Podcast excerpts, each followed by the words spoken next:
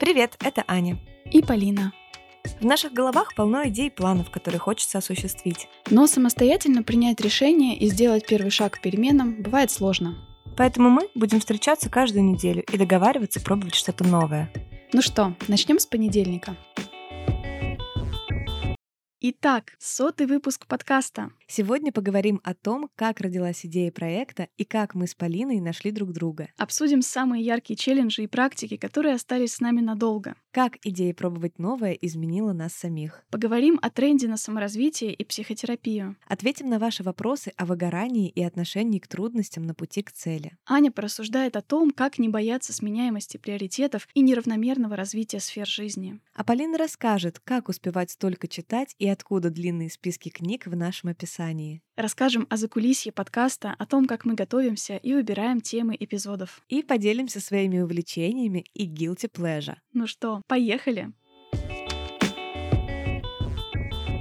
Привет, Полин. Привет. Ну что, как твои дела? Хорошо. Праздничное настроение у нас сегодня. Да, мы вот немножко даже волновались перед записью. У нас сегодня сотый выпуск. Большое У-ху! дело для нас. Ура! Вы нас поздравляли в Телеграме. Нам очень приятно. Спасибо вам большое. Но прежде чем мы приступим к теме этого выпуска, давай обсудим, что вообще у нас получилось, по предыдущему челленджу, связанному с тенью, обнаружению своих теней, проекций и добыванию силы из этого. Как у тебя с этим? Да, прошлый выпуск про тень был очень интересный. И вот эта идея в нас много всего, и это нужно уметь рассмотреть, не отрицать какие-то части себя, и как это поразительным образом дает свободу. Это, конечно, потрясающая идея. Упражнение я тоже сделала. Это было непросто. Не знаю, у кого как, у меня получилось больше раздражающих ситуаций. Я постаралась как-то отрефлексировать, mm-hmm. что может стоять за каждой из них, и затем тоже, что мне нравится в каких-то ситуациях. Попыталась даже, знаете, рандомно просто их посталкивать между собой, и там были очень интересные парадоксы и открытия, как, например, та же самая энергия, которой я беру на себя ответственность за чувства других людей, как ту же самую энергию вообще-то я могла бы пустить в то, чтобы больше опираться на себя. Я тоже там увидела у себя такой запрос, да, где мне как будто не хватает доверия к себе, опоры на себя. Очень полезная практика, рекомендуем, послушайте этот выпуск. Да, я этот выпуск сама переслушала дважды, уже даже после записи, именно потому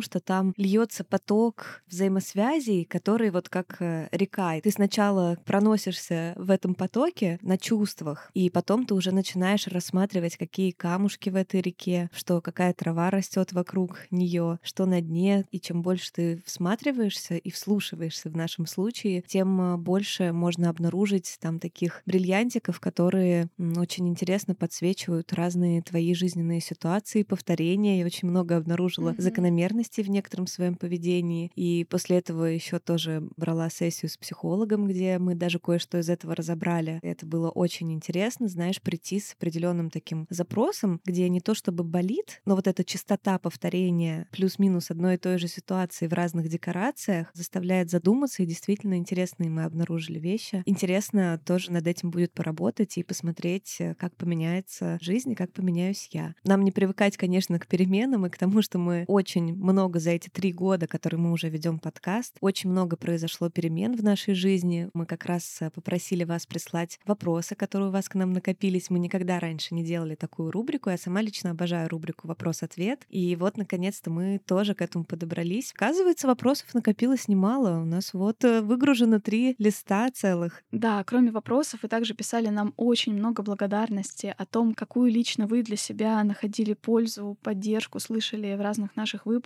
Это было очень приятно читать. Конечно, проект поменял очень многое и у нас самих. Вот эта идея, что можно получать мягкий импульс к действию, брать практический инструмент и прикладывать его к себе, да, то, что мы делаем в каждом нашем выпуске, mm-hmm. при этом иметь разрешение быть собой, не гнаться за идеалом, и плюс еще получать контроль, да, самоконтроль с помощью единомышленников, с помощью комьюнити. Это все компоненты нашего проекта, которые помогают действительно изменениям случиться и закрепиться на долгое время. Абсолютно точно. И опуская даже все новые начинания, которые мы за эти три года с тобой, с нашими слушателями попробовали, для меня еще подкаст стал большим изменением в моей некоторой такой необязательности и такой прокрастинации. Потому что когда ты делаешь проект в партнерстве и видишь, что человек, который делает его с тобой, вложил все необходимые усилия со своей стороны, ну ты просто не можешь э, не сделать, слиться, сдаться. Еще и когда ты знаешь, что этот выпуск ждут уже люди, когда ты уже и пообещал им рассказать, что получилось у тебя в челлендже или не получилось, когда они пишут тебе слова благодарности, ты просто не можешь не сесть каждое воскресенье, не включить микрофон и не начать рассказывать. Подкаст очень здорово прокачал мою ответственность, стабильность. Это было то, чего мне не хватало в жизни. Да, и такие вроде бы обязательства, данные друг другу на словах, но уникальным образом они, конечно, помогают накапливать чувство «я могу». И я очень верю в силу челленджей. У меня тоже произошло много изменений в связи с этим, начиная с самого первого выпуска. Наш самый первый челлендж было ограничить количество входящего контента, время использования смартфона в сутки. Мне сейчас кажется, что это вообще один из шагов, который, знаешь, можно поставить первым в любую программу по самоорганизации, дисциплине, потому что это очень очень хорошо работает. Это, наверное, и нам помогло в тот момент больше сосредоточиться на том, что мы хотим сказать в проекте, что для нас важно. А дальше одно за другим наслаивались открытия. Например, выпуск э, четвертый, где мы а, в качестве челленджа одевали браслетик на руку, который напоминал нам не зацикливаться на негативе. И в тот момент важное осознание со мной случилось, что состоянием можно управлять. Да, эмоции возникают, но наша реакция, наше поведение mm-hmm. управляемое. Дальше был очень сильный выпуск про критику. Я помню это осознание того, как много скрытых чувств в коммуникации между людьми, как много мы не можем выразить или правильно предположить в нашем собеседнике, и как меняются отношения, когда ты начинаешь об этом во всем думать, проговаривать. Изначально кажется, как будто ты неловко произносишь какие-то фразы, но на самом деле это как кататься на велосипеде. В дальнейшем становится это все естественнее и легче. Я это вижу по своей семье. Мне кажется, наши отношения с мужем тоже очень улучшились. Моя мама, кстати, она тоже слушает наш подкаст. Э, мама, привет. Мамуль, привет. Да, и Анина мама, привет. Какие-то мысли мы затем обсуждаем с ней. И иногда бывает так, что напрямую услышать что-то от своего близкого, тем более, например, родителям от своего ребенка, непросто. А здесь получалась такая опосредованная коммуникация, и это нас сближало. Да, и у нас был очень классный выпуск о сепарации, и одна из важных идей, которую мы обсуждали в нем, как выстраивать отношения с родителями, когда уже все выросли, и как бывает приятно обнаружить, что родители изменились, имеют свои интересы, и вам может быть интересно просто общаться как друзья и познакомиться с друг другом по-новому. Да, это точно. Вот моя мама, кстати, она швея, и один из наших совместных интересов — это стиль в одежде, современные силуэты, тренды. Она для меня что-то шьет часто по моим эскизам. Мы с ней обмениваемся какими-то ссылками по этой теме. Вот опять же, да, мы часто ждем каких-то особенных практик, советов, но даже через такие простые вещи можно классно сближаться. И вот в плане одежды, если мы с мамой еще не всегда пересекаемся, у нас разные запросы, образ жизни, то в плане выбора обуви у нас есть прям любимые магазины, где мы обе можем найти себе модели по нашим потребностям и вкусовым предпочтениям. Мы с ней очень любим бренд Эко, и я даже спросила у нее перед этим выпуском, мама, как думаешь, о каком бренде я буду рассказывать в выпуске, его любимый ты и я, и представляете, она угадала с первого раза.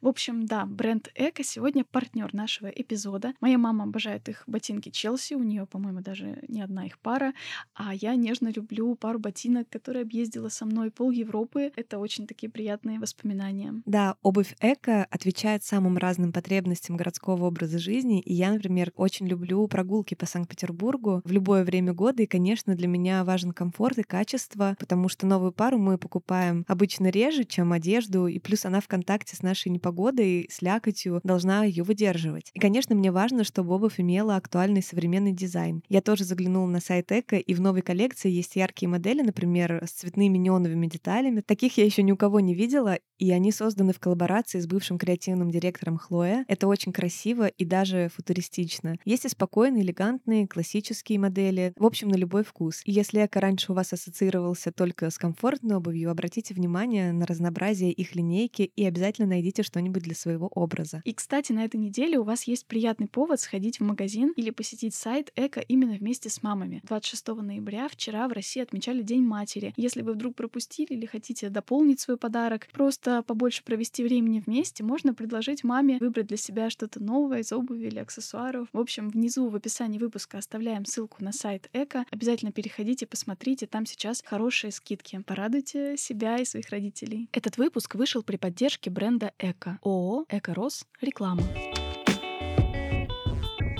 Вообще, конечно, я люблю каждый наш выпуск. Это как отдельный ребенок. Невозможно любить один больше другого. Но, конечно, есть вещи, которые в очень нужное время были записаны. В них было очень что-то важное. Например, вот выпуск про психотерапию. Когда мы его записали, действительно для меня это был челлендж. Выпуск адаптации перемены, если помните, то у меня там была целая методика, как справляться с тем, когда все пошло не так. И для меня это очень ценно. Такая действительно вот лично прочувствованная ситуация. И я очень люблю почти все наши такие, знаешь, флаг флагманские выпуски про дисциплину, про тайм-менеджмент, про ошибки, про жизнь как проект. Mm-hmm. Весь этот ряд выпусков я очень люблю. Мне кажется, они очень помогают в моменты, когда возникает вопрос, как начать, как не бросить. И я сейчас вместе с этим выпуском, например, тоже добавила изучение английского в свою жизнь. У меня сейчас есть большой проект по изменению своего тела, по поиску контакта с ним. Я использую именно то, что мы тоже сами вам советовали, рассказывали в этих выпусках. Да, так также в какой-то момент у нас было очень много разных интересных гостей, и я обожаю наш подкаст за то, что он дает э, возможность нам пообщаться с очень интересными людьми из разных сфер, сильными специалистами. У нас был интересный выпуск про рост в карьере с Ольгой Лермонтовой, про публичные выступления с Анной Веленской. У нас был выпуск про то, как перестать э, бояться водить, сесть за руль с тренером по вождению. И, кстати, после этого выпуска наша слушательница получила права и очень нас благодарит поблагодарила за него, сказала, что ей очень помог он. И, в общем, огромное количество гостей, которых вы наверняка тоже видели, читали и тоже любите или обнаруживали с помощью нашего подкаста. В общем, это тоже невероятный опыт.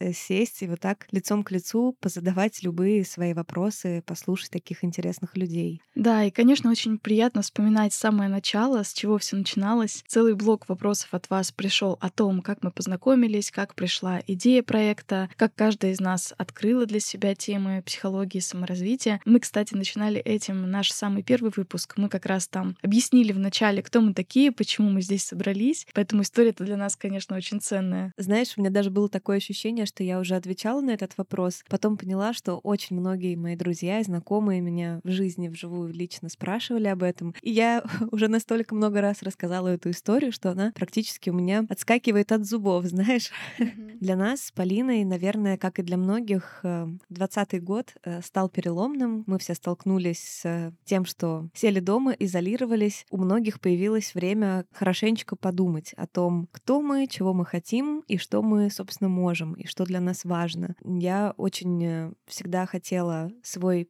какой-то иметь проект, где смогу э, делиться своими мыслями, самовыражаться. И вообще обожала слушать подкасты. Уже на тот момент я была большим поклонникам. Тогда еще не так много людей знали вообще, что такое подкасты. А Полина как раз была тем человеком, который уже тоже знал, что такое подкасты, и тоже любила их слушать.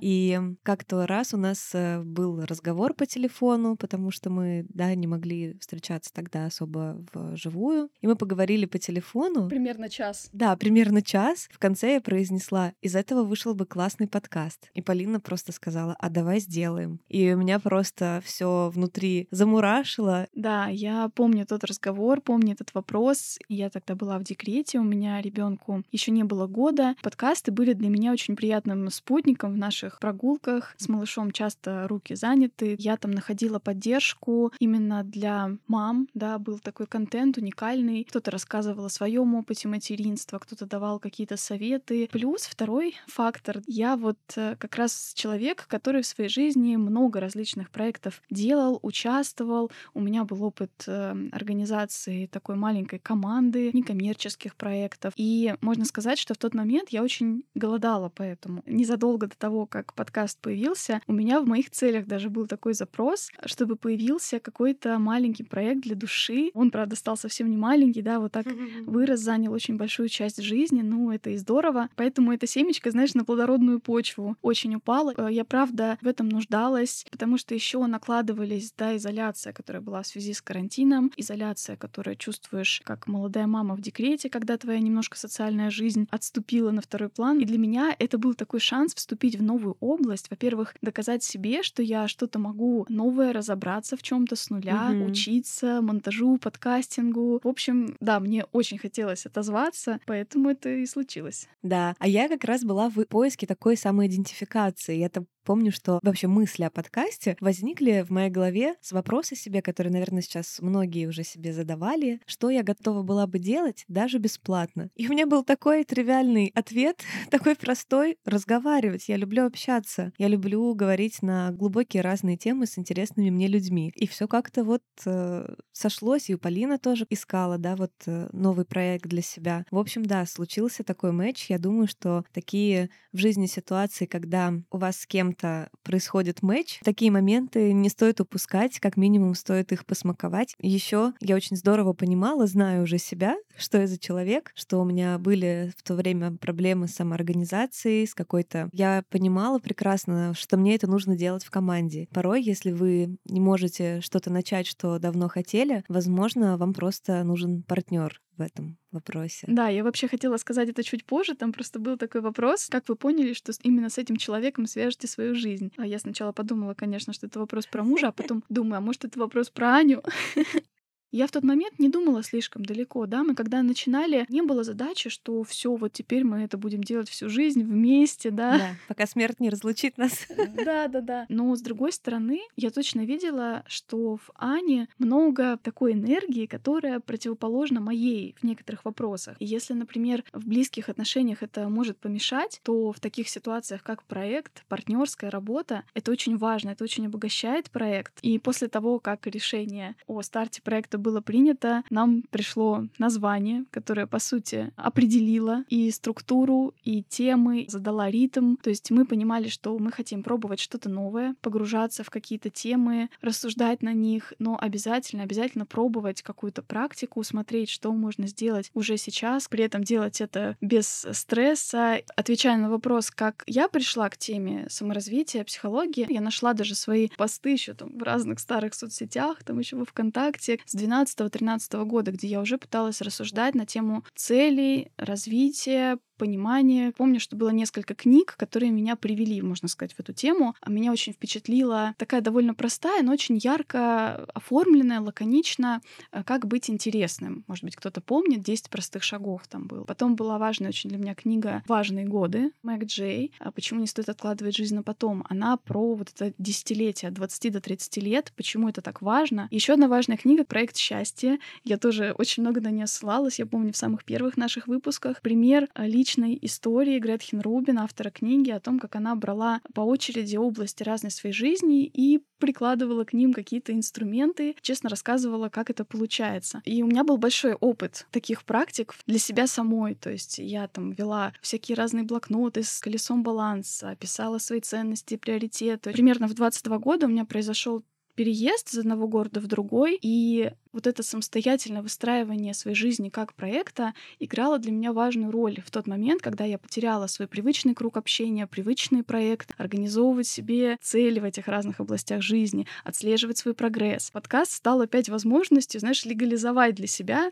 вот это увлечение, поэтому для меня это, правда, вот очень выросшее из личного. Да, очень здорово. Слушатели тоже задавали вопрос, как мы познакомились, и мы с Полиной работали вместе в одной крупной корпорации, и не сказать, что мы общались каждый день и по многу, но иногда точечно. Как схлестнемся, так сказать, как сцепимся, и просто и разговор так лился, и мы понимали, что мы говорим на одном языке, мы понимали, что нам очень нравится идея влиять на свою жизнь с помощью информации и инструментов доступных, да, теперь тоже в информационном поле. И мы стали общаться все больше, и с развитием подкаста мы все больше друг друга узнавали. И к вопросу, например, об идее, да, почему именно начнем с понедельника, почему именно психология саморазвития и принцип челленджей. Я помню, что мы с Полиной, когда сели работать над концепцией, сначала как раз обнаруживали общее вот это, да, что это психология. Я тоже, например, довольно рано начала этим увлекаться. Я понимала, что у меня довольно непростая жизненная ситуация была, да, я переехала тоже из другой страны, была неполная семья, были разные сложности с точки зрения благополучия жизненного, тогда было очень сложно. И я хотела хотела разобрать все по полочкам, разложить и заново собрать. И поэтому я довольно рано начала увлекаться психологией, изучать статьи, темы, подходы в психологии. И вот мы, обнаружив это общее, начали думать над тем, о чем мы различаемся. Мы не хотели этого скрывать и делать вид, что да-да, мы всегда друг с другом согласны. И как раз мы обнаружили силу и уникальность э, нашего подкаста в том, что мы ведем такие разные образы жизни, и у каждой из нас есть свои сильные и слабые стороны, и так вышло, что они как будто бы зеркальны, противоположны друг другу. И там, где у меня, например, проседает, да, с точки зрения какой-то ответственности, умения разобраться с нуля в каком-то большом пласте информации, у Полины это суперсила. Там, где Полина более осторожный человек, такой размеренный, я могу быть более спонтанной, быстрой в каких-то изменениях, и это дает э, тоже другой ракурс. И мы начали рассматривать эти противоположности как в том числе такую уникальность э, нашего подкаста. Угу. Вообще, когда я думала об этом выпуске, мне тоже пришла такая фраза, что многое мы начинаем делать не потому, что мы в этом сильны, а потому что мы хотим стать в этом сильнее. Мне кажется, в этом тоже большая часть э, философии нашего проекта, что мы никогда не хотели выглядеть какими-то экспертами, которые уже во всем разобрались и вот сейчас расскажут, как надо, как правильно. Мы все просто живем жизнь, мы все иногда ошибаемся, уметь признать это, идти дальше и делиться этим путем открыто. Это, мне кажется, большая сила, и это, в принципе, то, что мы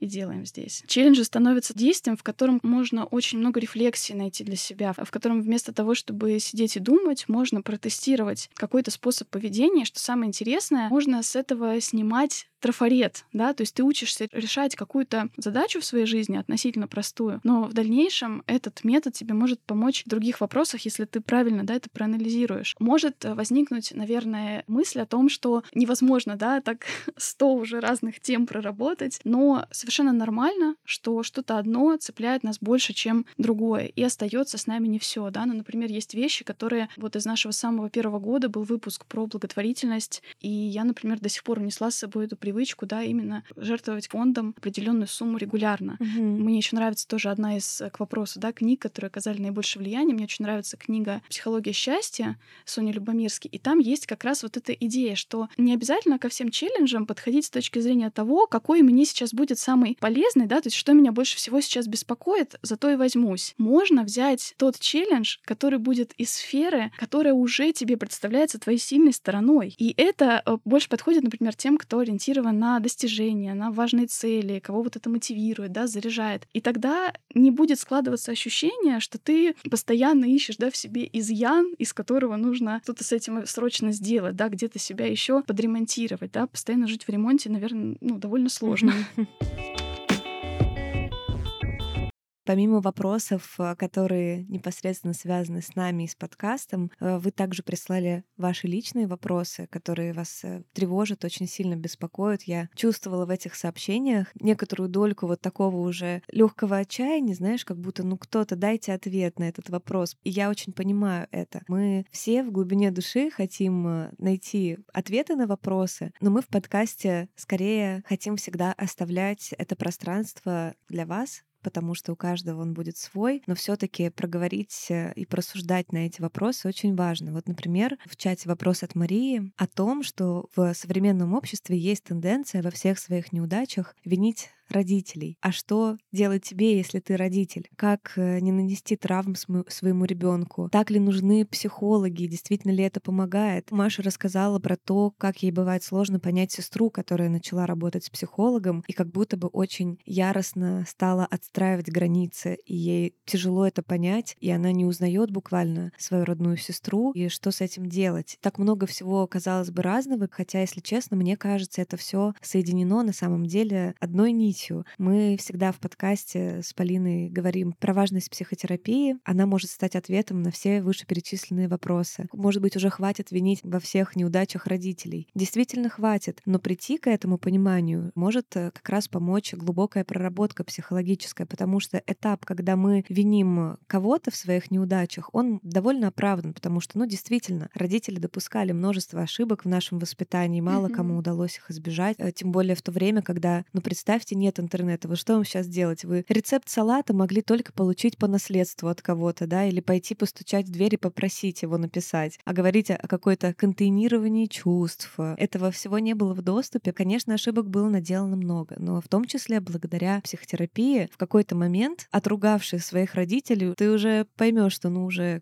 все выжито из этой ситуации, и, наверное, хочется жить дальше по-новому, лучше научиться исправлять, исправляться с, э, с собой таким, какой ты вырос, mm-hmm. да, где-то себя, может быть, направлять в новое русло. Также и я могу понять э, людей, которые только начали заниматься с психотерапевтом, вдруг они обнаруживают, что, оказывается, можно по-другому, порой гипертрофированное желание и в отстройке своих границ, и в донесении своих потребностей — это тоже нормальный процесс. Когда весы очень долго были наклонены, да, вот как мы часто mm-hmm. говорим в подкасте, когда они очень долго склонялись на одну сторону, по законам физики сначала будет резкий перекос, прежде чем восстановится равновесие и баланс. Я думаю, что нужно дать э, время тем близким, которые сейчас открывают для себя психологию, дать время себе и отзлиться на какие-то ситуации, и их пересмотреть, и выработать какую-то новую систему в своих семейных отношениях, в своей индивидуальной жизни. Вопрос о том, как сделать так, чтобы ребенок не жаловался на нас психологу, ну, мы тоже говорим честно в подкасте, ну, никак этого не сделать. Никто не застрахован. И какое бы количество книг ты не прочитал, сколько бы часов э, психотерапии у тебя не было за плечами, мы все люди, и порой наши эмоции, наше физическое состояние, усталость, болезнь могут э,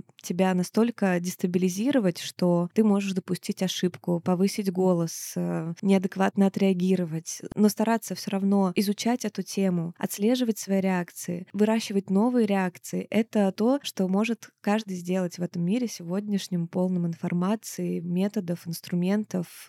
Делайте все, что должны, и будь что будет. Я думаю, что вы при таком подходе вырастете довольно сильного и умного человека, который даже, приходя к психологу и ругать вас, в какой-то момент, назлившись и наплакавшись, тоже возьмет себя в руки и выстроит э, новые реакции, так же, как и в свое время это сделали вы. Угу. Читала статью интересную по поводу моды, да, в кавычках, на психологию. Вот это внимание к психологическим переживаниям, безусловно, это часть большого тренда на на новую чувствительность. Но надо сказать, что в истории человечества уже похожие эпохи были. Например, была эпоха сентиментализма, когда вот в сентиментальной литературе очень большое внимание уделялось как раз внутренним переживаниям, деталям психики. И сейчас мы тоже обращаемся внутрь себя, пытаясь там найти какие-то новые смыслы. Часто именно боль, именно травмы, именно обиды представляют для этого большое поле возможностей. Это уникальный опыт, котором можно много всего интересного про себя узнать. Во многом, да, из жизни общества ушли концепции, на которые мы раньше опирались, например, там религия или научно-технический прогресс лишил природу волшебных свойств, да, которые там раньше, может, ей приписывались, одновременно этим наделяя волшебством наше я, наше психическое, наш внутренний мир. Интересная была тоже идея, что в том, что мы признаем себя уязвимыми, в этом есть своего рода отказ от претензий на власть. То есть я не контролирую свое состояние, а значит, я не могу контролировать какие-то другие процессы, например, общественные. Мне еще хочется сказать, что я, безусловно, тоже чувствуют этот момент, когда люди иногда пытаются переложить ответственность на какие-то концепции да, за свое поведение. И есть запрос действительно на то, чтобы научиться действовать из себя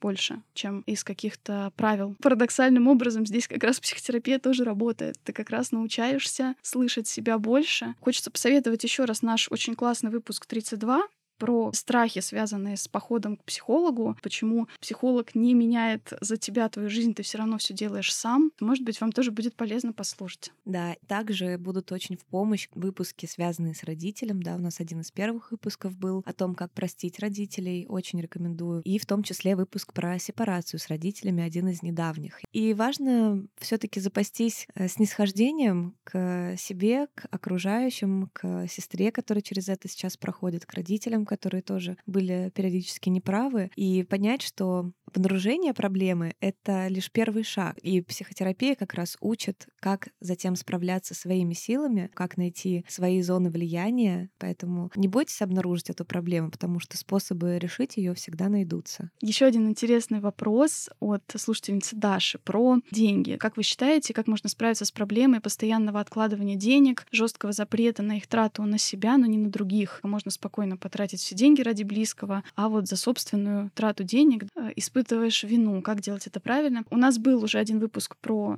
деньги. Третий выпуск, по-моему, был. Как раз там был челлендж позволить себе какую-то покупку. Я обратилась к главе из книги Гретхен Рубин. У нее там есть тоже один из челленджей, когда она позволила себе умеренно потранжирить. Да, действительно, есть ощущение, что когда ты тратишь, ты как будто потакаешь своей слабости. При любой возможности стоит воздерживаться, соответственно, от этого. Но деньги — это ведь средство для обеспечения себе чувства стабильности, для проявления щедрости, для того, чтобы выразить свой интерес к каким-то значимым частям жизни. Да, мы иногда что-то покупаем, потому что нам что-то про себя себе рассказываем. Да, мы тоже об этом говорили. И иногда в этом нет ничего плохого. То есть они помогают удовлетворять потребности. Иногда деньги и вот это улучшение своей жизни через материальную сторону можно рассмотреть в качестве элемента атмосферы роста. Там был такой забавный пример, что когда людям предлагали пойти на работу, в которой они зарабатывают в первый год там сколько-то 30 тысяч долларов в год, потом 40 тысяч, потом 50, или они выберут работу, в которой они будут зарабатывать сначала 60, потом 50, а потом 40. Большинство людей выбирало первый вариант. Хотя, если посчитать сумму за эти три года,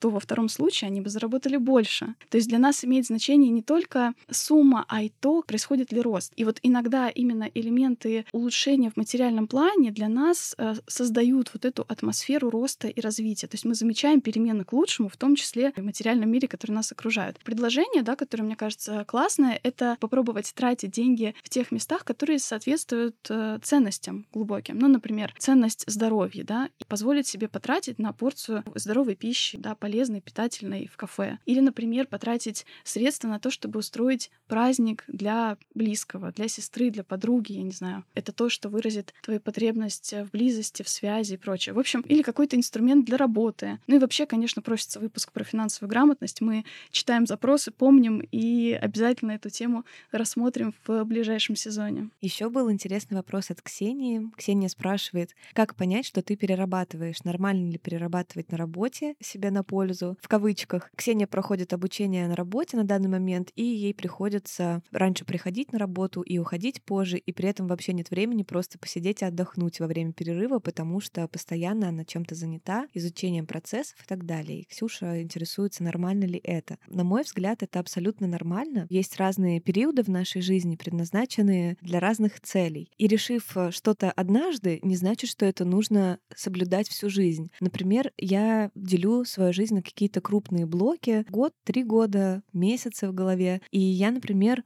понимала, что вот последние два года я очень сильно хочу посвятить карьере. Я хочу очень много в чем себя попробовать, отдаваться по полной. Ввязалась в новую работу, в новый проект, в новую должность. Бывают дни, когда я сижу до 11 вечера на работе. Бывают дни, когда я не сплю ночами. Бывают дни, когда я постоянно только делаю, что думаю о рабочих проектах. И это такой период, и я даю себе это время, потому что потом я планирую период в более спокойной семейной жизни. Также есть периоды для активных длительных путешествий, потому что ты понимаешь, что потом у тебя будет период для работы и прочее. Раз вы это делаете, значит, вам это сейчас необходимо. Нужно постараться просто перестать подвергать сомнению свои выборы. Мне кажется, как будто Ксюша самой, в принципе, это нравится и близко. Она просто видит, что кто-то другой живет иначе, да, раз вот у нее нет времени на перерывы, а кто-то, видимо, у кого-то оно есть. Но такое ощущение, что действительно стоит посвятить какое-то время вот такому образу жизни, почувствовать, что ты сделал все, что должен был, все, что мог, чтобы потом не задавать задавать себе вопросы, что, может быть, я тогда бы чуть-чуть поднапрягся и было бы лучше. Стоит доверять себе и запланировать последующие периоды жизни, когда ваш фокус будет направлен на другие интересные для вас сферы жизни. Угу. Вообще вопрос о доверии себе вот очень много звучал в других тоже вопросах. Я могу сказать, что тоже иногда у меня возникает такое сомнение. Я вот знаете, как у себя определяю усталость от работы и то, что мне пора в отпуск. Когда у меня начинается тревожность перед каждым входящим сообщением, когда я слышу звук приходящего приходящего сообщения в Телеграм, и мне хочется забыть, что оно пришло. То есть мне даже не хочется смотреть, потому что я понимаю, что это какой-то новый запрос. И когда только вот у меня возникает такое чувство, я понимаю, что, наверное, немножко у меня какой-то перегруз случился. Вообще, наверное, с другой стороны, еще хочется сказать, знаешь, что если возникает сомнение, то, наверное, точно есть какая-то усталость. И здесь уже тогда вопрос, что можно поиграться с тем, как, может быть, более качественно отдыхать. В целом, я тоже с Аней согласна, что когда ты выбираешь один приоритет, другой будет проседать, другое дело, что нужно об этом с собой договориться меняется. И нормально это воспринимать, соответственно, на какой-то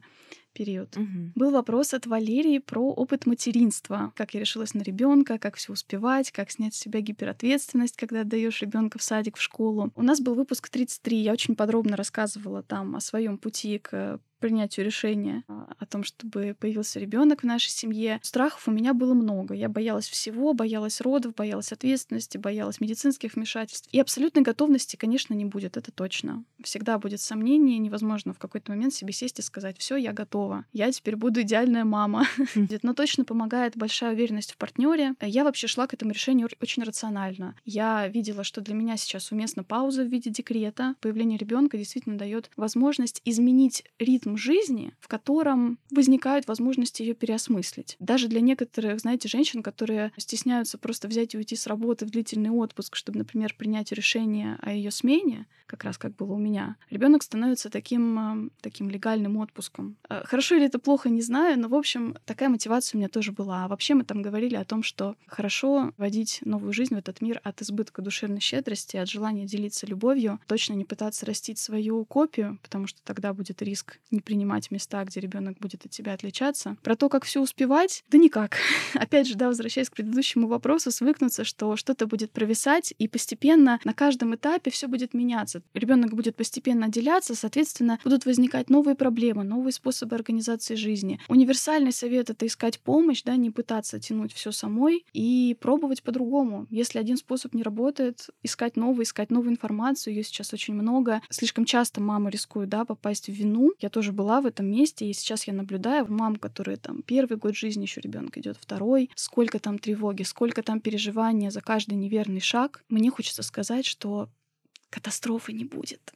Правда. Если вы не разложите все игрушки в его доступе по всем там модным системам, ну, вряд ли сложится так, что этот человек не сможет принимать решения самостоятельно. Если вы слышите где-то риторику, где вас прям начинают винить, да, вот какой-то эксперт подает информацию так, что сразу вы чувствуете какую-то мощную вину, я думаю, что на какое-то время лучше отстраниться от такой информации, поддерживайте себя, пожалуйста. Мне поэтому хочется обнять вообще каждую маму и не подсказывать, если она того не просит. Ну, а если просит, конечно, я всегда подсказать рада. Это правда. Может быть, мы отдельный выпуск тоже когда-нибудь еще на эту тему запишем, потому что вопросов здесь, правда, много. Здесь же нас спросили, обращались ли мы когда-то к астрологам, нумерологам, тарологам, интересный или полезный это был опыт, как мы вообще относимся к этому. Тоже слушательница вспоминает, что был у нас выпуск про совместимость, где мы узнавали по дизайну человека и по ведической астрологии, совместимы ли мы с Аней как партнеры, как подруги. Скажу так, что я не рассматриваю это как инструмент планирования своей жизни, но как вот что-то вроде диапазона, не а, то, чем точно я являюсь или не являюсь, а просто, возможно, диапазон каких-то шаблонов, которые можно к себе прикладывать и узнавать. Ага, бывает вот так. У меня ли так? То есть иногда это очень интересно и смешно. Я, например, сейчас смотрю выпуски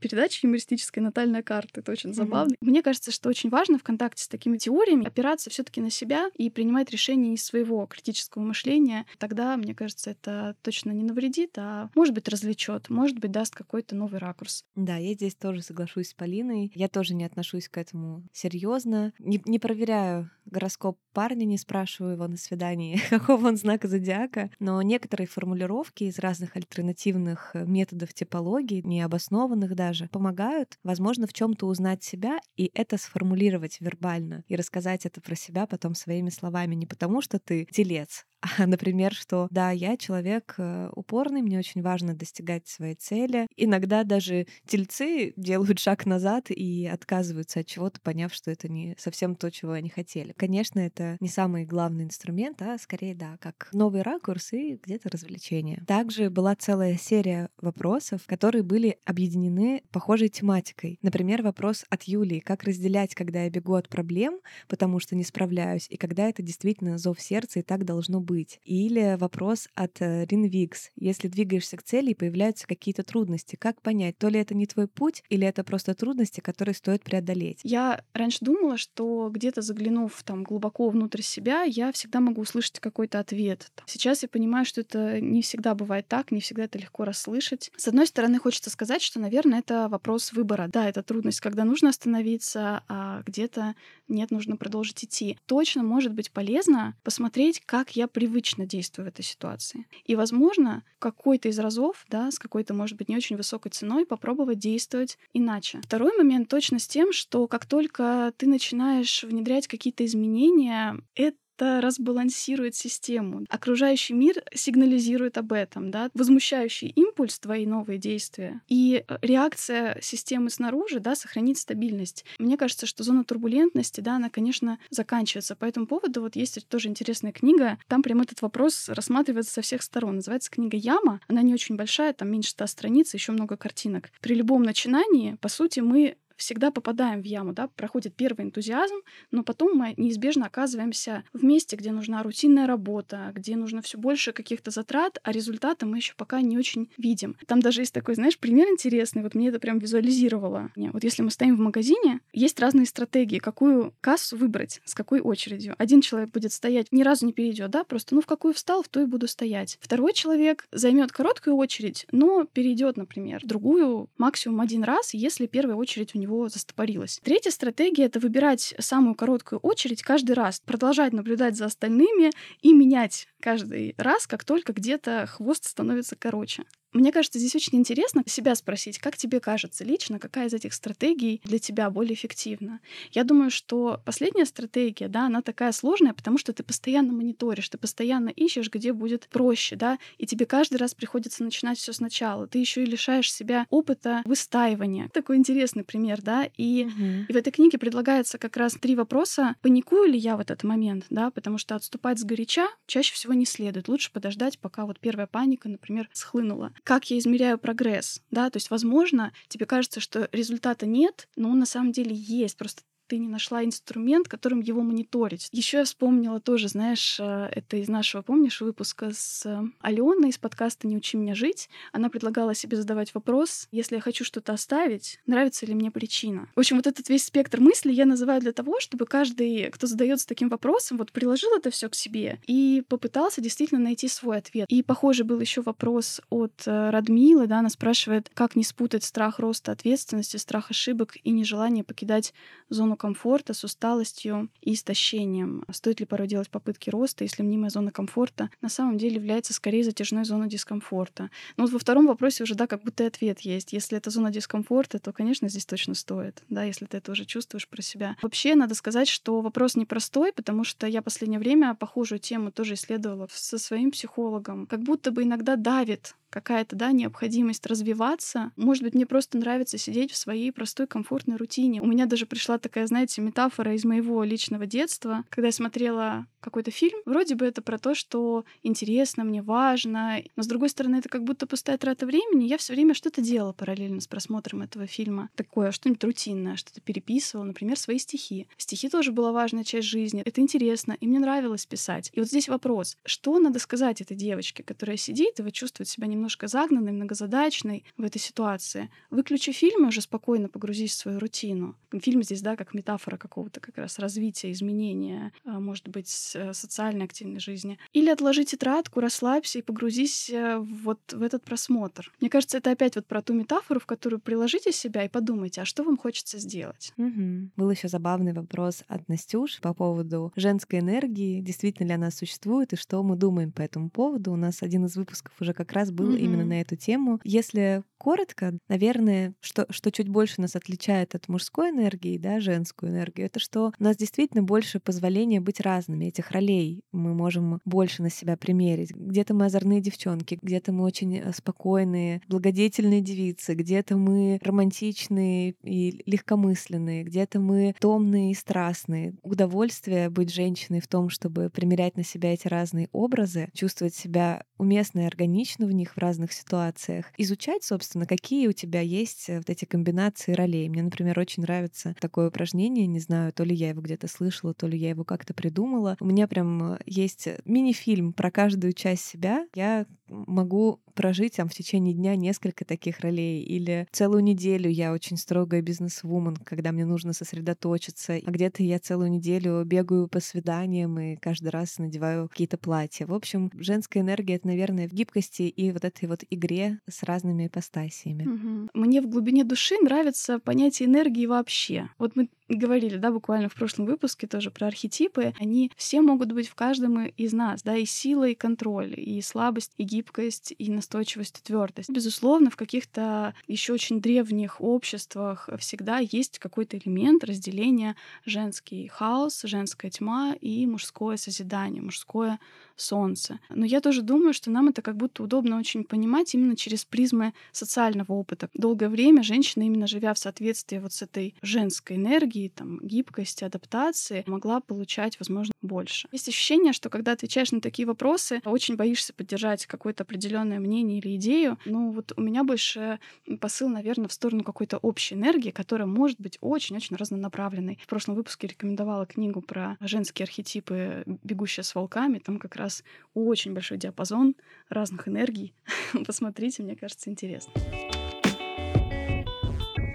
Да, еще у нас был целый блок касаемо того, как мы готовимся, как выглядят наши заметки перед тем, как мы садимся записывать. Готовим ли мы текст заранее или это все-таки оставляем простор для импровизации. И у нас вот здесь э, как раз очень разный подход с Полиной, потому что Полина очень любит э, изучать э, книги по теме эпизода, любит готовиться заранее, выписывать себе куски, которые очень важно, ей очень хочется рассказать и поделиться делиться, то я как раз на свою подготовку оставляю больше пространства для личного опыта, для импровизации, для рефлексии в моменте и каких-то открытий, которые в том числе возникают по ходу того, как Полина делится какими-то книгами и практиками из книг. Разумеется, знаем мы тему уже там, задолго до записи. Я хожу в течение недели, думаю на эту тему, размышляю, в голове, возможно, с кем-то даже говорю на эту тему. И в день записи подкаста я выделяю себе три часа, где я сажусь и такими крупными мазками набрасываю какие-то поинты, которые мне кажется очень важно обсудить и упомянуть. Даже это так выглядит буквально там 6-8 предложений, которые я вот э, стараюсь обязательно сказать. Угу. Да, действительно, у нас здесь подход отличается. Ну, у меня просто в эту часть подготовки подкаста еще входит часто кооперация, например, с гостем, да, то есть чтобы гостю дать какие какие-то вопросы и понимание структуры примерно эпизода. Соответственно, эту работу важно очень выполнить. А если это рекламная интеграция какая-то, тоже это все нужно соединить. Да, часто спрашивают, почему так много книг, когда вы все успеваете читать. Не всегда я читаю все книги от корки до корки. Иногда в некоторых книгах я просто нахожу те главы, которые максимально отвечают одному из вопросов, который хочется затронуть. Или оттуда берется какая-то очень яркая история. Чаще всего бывает, что все-таки одну какую-то самую интересную для меня книгу я прочитываю целиком. В целом, знаете, вот те посты, которые вы видите после выхода выпуска, они как раз построены большей частью вот на этих их заметках, ну, плюс я еще потом транскрибирую немножко то, что в выпуске, например, сказала Аня, это как-то дополнило все эти идеи, и из них вот собираются, в общем-то, посты потом. По поводу импровизации тоже, да, это очень важный момент. Мне сценарий, он э, в подкастах, в принципе, не очень нужен, потому что здесь э, речь про душевность, все таки про разговор и про, да, живую реакцию реакцию в моменте, что очень важно. Аня, кстати, она очень круто умеет удивляться. Это очень важная штука, которая еще в первых выпусках заметна. Вы можете послушать, там неоднократно было такое, что мы прям замирали такие в процессе ничего себе, это так интересно, это важно, и для этого, конечно, нужно оставлять пространство именно для свободного обмена энергии, информации. Да, какой-то минимальный сценарий есть, но он недословный. Угу. Еще был э, вопрос про то, как мы выбираем темы. Конечно, мы смотрим на себя, мы живем целую жизнь за пределами записи, и у нас появляются какие-то насущные темы, которые вызывают повышенный интерес или наоборот сильно тревожат, и мы договариваемся с Полиной, там она говорит, давай поговорим вот вот об этом. Я говорю, да, давай. Где-то я наоборот говорю, я очень хочу там вот эту тему затронуть, мне прям mm-hmm. есть что рассказать, я вот столько всего поняла. Также мы делали опрос очень такой большой, обширный, в котором вы принимали активное участие, и мы предлагали вам задать нам темы для обсуждения, Мы стараемся точно так же учитывать ваши пожелания, поэтому вы всегда можете писать нам запросы на темы важные. Плюс очень многие темы бывает, что они распадаются на несколько еще интересных веток, и по ним действительно можно копнуть еще глубже. У нас такая синергия наших жизненных интересов и ваших. Угу. Еще нас также спрашивали про то, какие были трудности в процессе создания подкаста, было ли желание все бросить. Конечно, было не просто изначально решиться. Мы рассказывали тоже эту историю, когда мы начали выбирать микрофоны, оказалось, что модель, которую мы хотели, все раскупили, потому что все начали записывать резко какие-то лекции, подкасты, курсы, и мы подумали, ну, наверное, мы опоздали. Не бывает такого опоздания. Угу. Это важно понимать, что проект, э, сделанный из глубокого личного интереса, с должной степенью регулярности, отдачи и понимания концепции, ну, не имеет э, рисков э, не быть все таки найденным какой-то своей аудиторией, поэтому не стоит никогда бояться заходить вот в ниши, которые кажутся переполненными. Было ли желание все бросить? Ну вот конкретно у меня, мне кажется, не мелькало даже практически. Я вообще такой человек, который очень сложно что-то отпускает. Я если вцепляюсь, то я вцепляюсь зубами просто.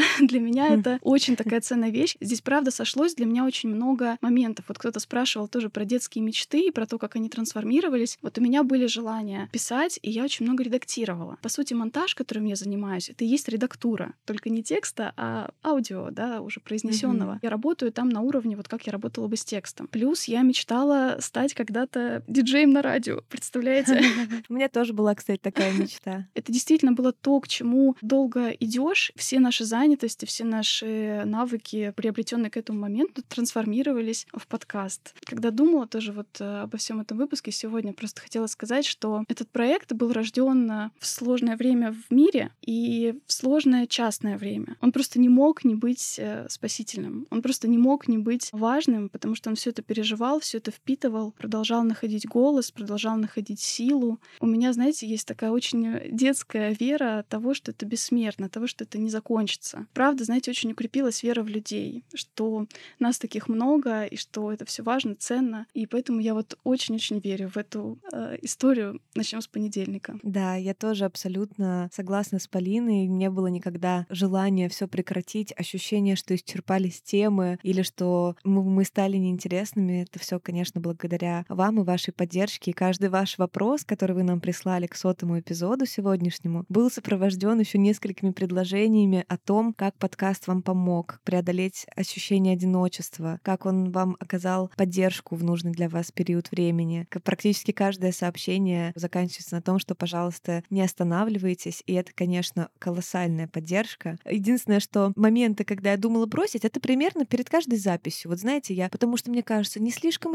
идеальное утро, не слишком светит солнце, я выпила недостаточно кофе, не все прочитала, не, не, недостаточно подготовилась. И вот эта вот такая ломота прокрастинатора со стажем, она, конечно, до сих пор, спустя три года, дает о себе знать, но я просто понимаю, что сейчас я вот это вот посаботирую внутренне и как бы сяду и буду записываться, и мне понравится, я потом не захочу останавливаться. Даже если у вас возникают моменты, когда вы думаете, что ну вот, может быть, уже как бы все и что-то все не так гладко идет, дайте себе с этим ощущением побыть, поныть и все-таки садитесь и нажимаете кнопку, а потому что всегда за этим стоит какая-то большая ваша цель, большее ваше намерение за любым небольшим действием. Наше намерение быть полезными людям, приносить что-то хорошее, объединять вас, она все-таки гораздо больше, чем плохо сваренный кофе перед записью. Это точно. Были у нас, безусловно, этап притирки, настраивания командного взаимодействия, и здесь тоже очень важно, конечно, много говорить, не замалчивать какие какие-то обиды, ну и, в принципе, знать особенности друг друга и именно с этим выстраивать и распределение обязанностей, и наш ритм. Угу.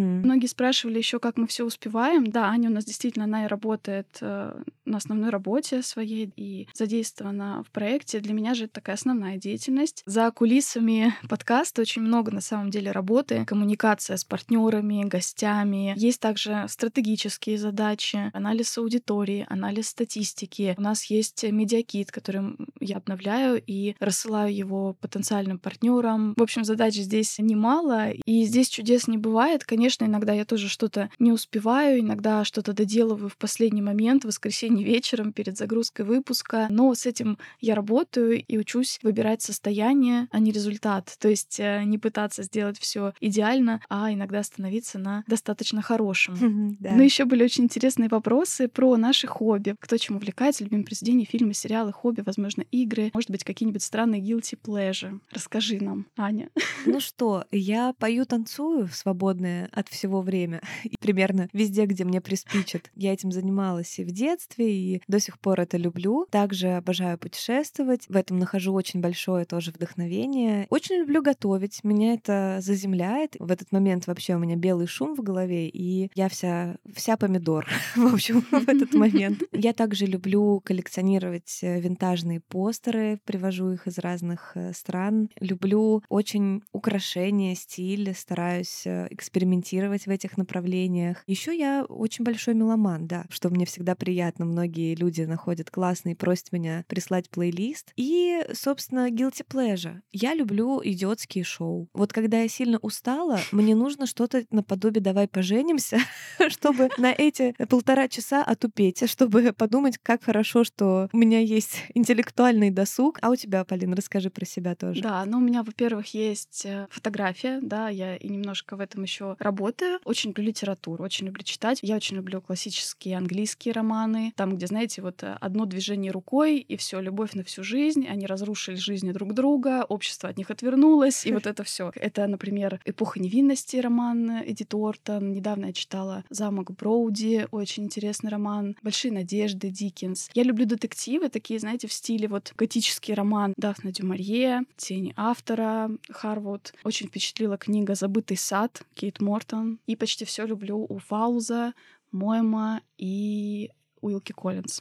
Но это большая моя часть жизни. Я еще, кстати, писала стихи одно время гораздо более активно, чем сейчас. Был момент, да, когда я была в литературном обществе, я занималась работой с молодыми авторами, у меня даже есть премия за поэтический сборник. Я люблю танцы, тоже ходила на хилс, на контемп. Люблю скраббукинг. У меня в моих э, соцсетях много видео и фото, как я оформляю наши семейные альбомы. Люблю посещать новые выставки или спектакли. А если из э, guilty pleasure, то я играю в мобильные игры иногда. А люблю вот смешные шоу, юмористические. Часто сохраняю какие-то картинки с тем, что мне нравится, например, с винтажной посудой. А еще я очень люблю маленькие домики, архитектуру. Аня мне даже вот привозила тоже в мою коллекцию, дарила один маленький домик из Европы. У меня вот такая мини-улица стоит. Ну и вообще я люблю вот эту тематику архитектуры. У меня много дома декора, который эту тематику повторяет. Я очень это люблю. Да. На основной своей работе я занималась э, организацией мероприятий, делала большие конференции. Вот самые масштабные масштабная моя конференция в офлайне была на 5000 человек в Москве. Очень часто мотаюсь в командировке и плавно из э,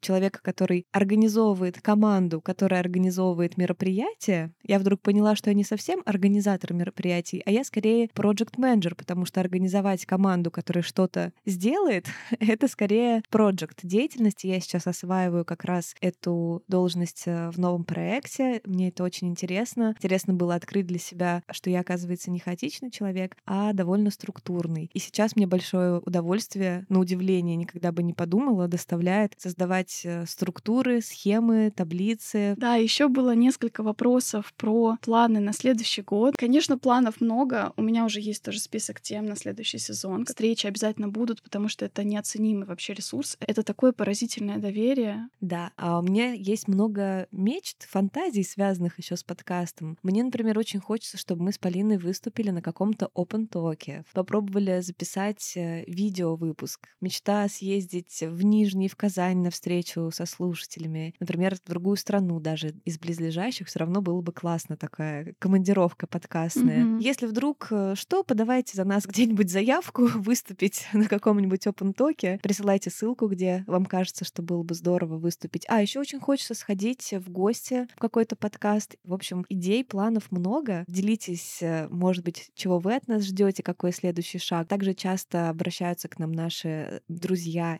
и слушатели за советами в создании подкаста, в поиске темы, концепции, по хорошему монтажу, который делает Полина. Может быть, в эту сторону что-то будет. Mm-hmm. В общем, кто знает, чего от нас еще ожидать. Ну и челлендж, практическая часть любого нашего выпуска. Мы хотим предложить вам повторить свой самый любимый челлендж из тех, что у нас были. А напишите, пожалуйста, какой наш выпуск вам больше всего нравится или оказал влияние, или был каким-то поворотным. Может быть, вы помните самый первый выпуск, с которого вы нас нашли, а может, вы помните первый выпуск, в котором вы как раз сделали какое-то, да, первое действие. Выберите свой любимый челлендж и попробуйте его сделать на этой неделе. Напишите, каким он будет. Приходите к нам в наши соцсети, в Телеграм, в другие. Давайте вместе повспоминаем что-то интересное за эти три года. Спасибо вам за все пожелания, которые вы сказали, за все добрые слова. Такая волна просто была тепла и любви. Да, поздравляем вас всех наши любимые слушатели, с нашим сотым эпизодом. Ура! Это очень крутой и многозначащий для нас проект. Вы для нас много значите. Мы на самом деле практически всегда, когда записываем выпуск, мы